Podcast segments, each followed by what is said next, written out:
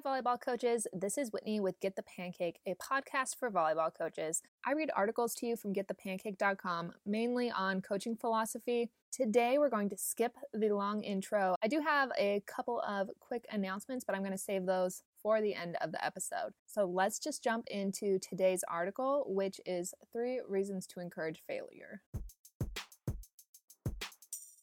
Three Reasons to Encourage Failure by Whitney Bartuk from GetThePancake.com. As a volleyball coach, accepting that failure is a part of the learning process can be hard.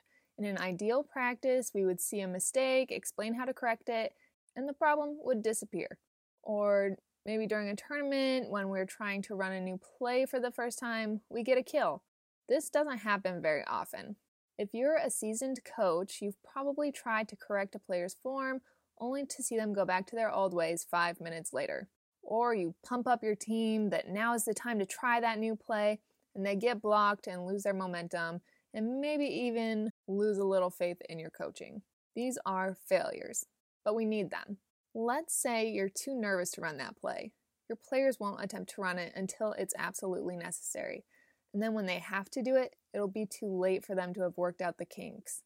Failure when it matters is much worse than failure when it doesn't matter. Choose when to fail. It's inevitable. It's inevitable because it is part of the learning process. If you want your team to push against their limits, you'll have to become comfortable with failure and instill the same acceptance in your players. If you're able to overcome this obstacle, you can be sure to reap these three benefits.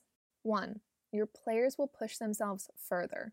If you had a coach who made you drop and do 10 push ups in the middle of the court for not getting a ball that you dove for but shanked, would you go for it again? Maybe. If you do, it's out of fear of more push ups and embarrassment rather than a sincere desire to help your team out, cover your area, and dig that ball. Or you may shift responsibility for the ball, saying the blocker should have had it, or your setter left defense too early. Essentially, do you, as a coach, want your players to avoid punishment and shift blame, or do you want to recognize their effort and encourage them to try again? They may learn to read the hitter better and get to the ball sooner, resulting in a better pass. You're unlikely to get this level of dedication from fear. Two, your team will develop positive reinforcements for effort. The way you react to your team's performance is how they will learn to react to their teammates. If you are afraid of failure and yell at your hitter to switch to tipping after two swings out, you will soon hear the rest of your team encouraging the hitter to just get the ball in. And why are you swinging? You need to tip it. Conversely, if you answer the second missed swing with encouragement, just reach a little higher on the swing. You got this. You'll soon hear similar sentiments echoing on the court. It's okay, you can do it. You've got the next one, no worries. Followed by a high five and pat on the back. Watch what you say, it becomes your team's subconscious mind. And as a side note, one attempt at positive encouragement is not enough. You have to permanently shift your mindset to one that embraces failure. You'll likely fight an uphill battle at first, but once your team is on board, it becomes easy and natural. 3. Your expectations will be exceeded. You must have full faith in your players, and they must be dedicated to bettering themselves, each other, and the team as a whole. But this dedication comes from trusting that they can fail in front of you and their teammates while they learn. Once they know that they can push themselves without punishment, they will surprise you with the things they try. This is probably one of the most satisfying results of encouraging failure. I can't tell you what your team may push themselves to do, but I know my players have impressed me on multiple occasions by running unexpected plays, making serving decisions that dramatically built momentum for the team, and flying out of nowhere, sacrificing their body to save the ball. If these reasons don't inspire you to welcome failure into your practices, and even early matches or tournaments, I'm not sure how much I can help you. The last reason alone is worth a few missed swings here and there. If you are uncomfortable with the prospect of failing and it possibly not working out, I challenge you to consider one of my favorite quotes, which is Feel the Fear and Do It Anyway by Susan Jeffers.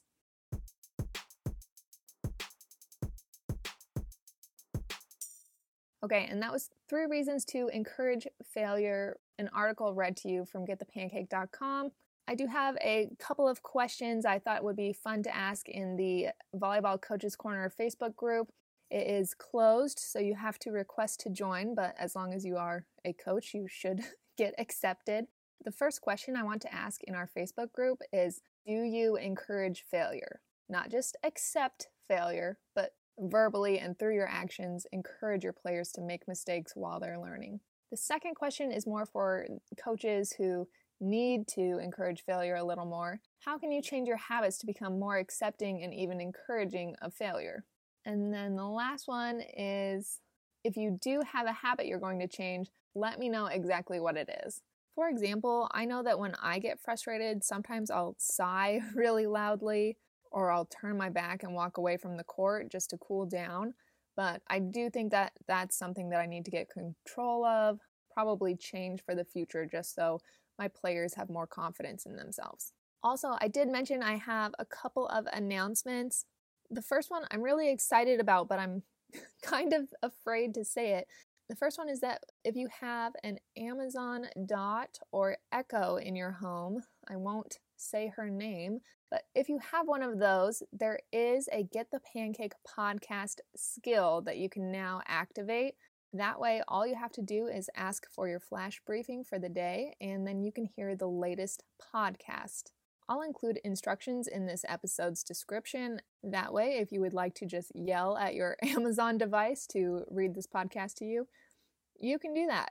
The second announcement is more just a thank you for reading and being engaged with Get the Pancake on Instagram and Facebook. I recently posted an article about what players wish they could tell their coaches and parents, and I was really shocked at how much I saw that article getting shared on Facebook. I had a lot of people reach out to me personally and say things about that article I encourage you to go and read it on the website. I'll include a link.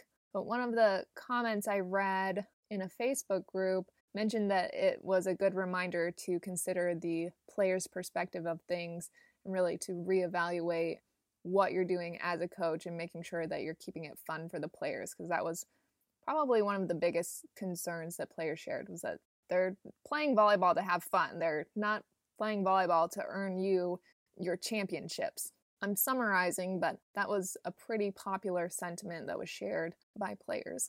Okay, my final announcement is that I have committed to a publishing schedule, especially with the podcast, and I'm going to have a new podcast up every Sunday. So make sure that you subscribe to the podcast, whether that's in the Apple Podcast app or Spotify Wherever you're listening to this, just make sure that you subscribe so you get the updates when the new episodes come out. It'll be on Sunday, so it should be a nice, relaxing day to listen to some volleyball coaching philosophy. Thank you so much for listening, and I guess I'll see you next Sunday.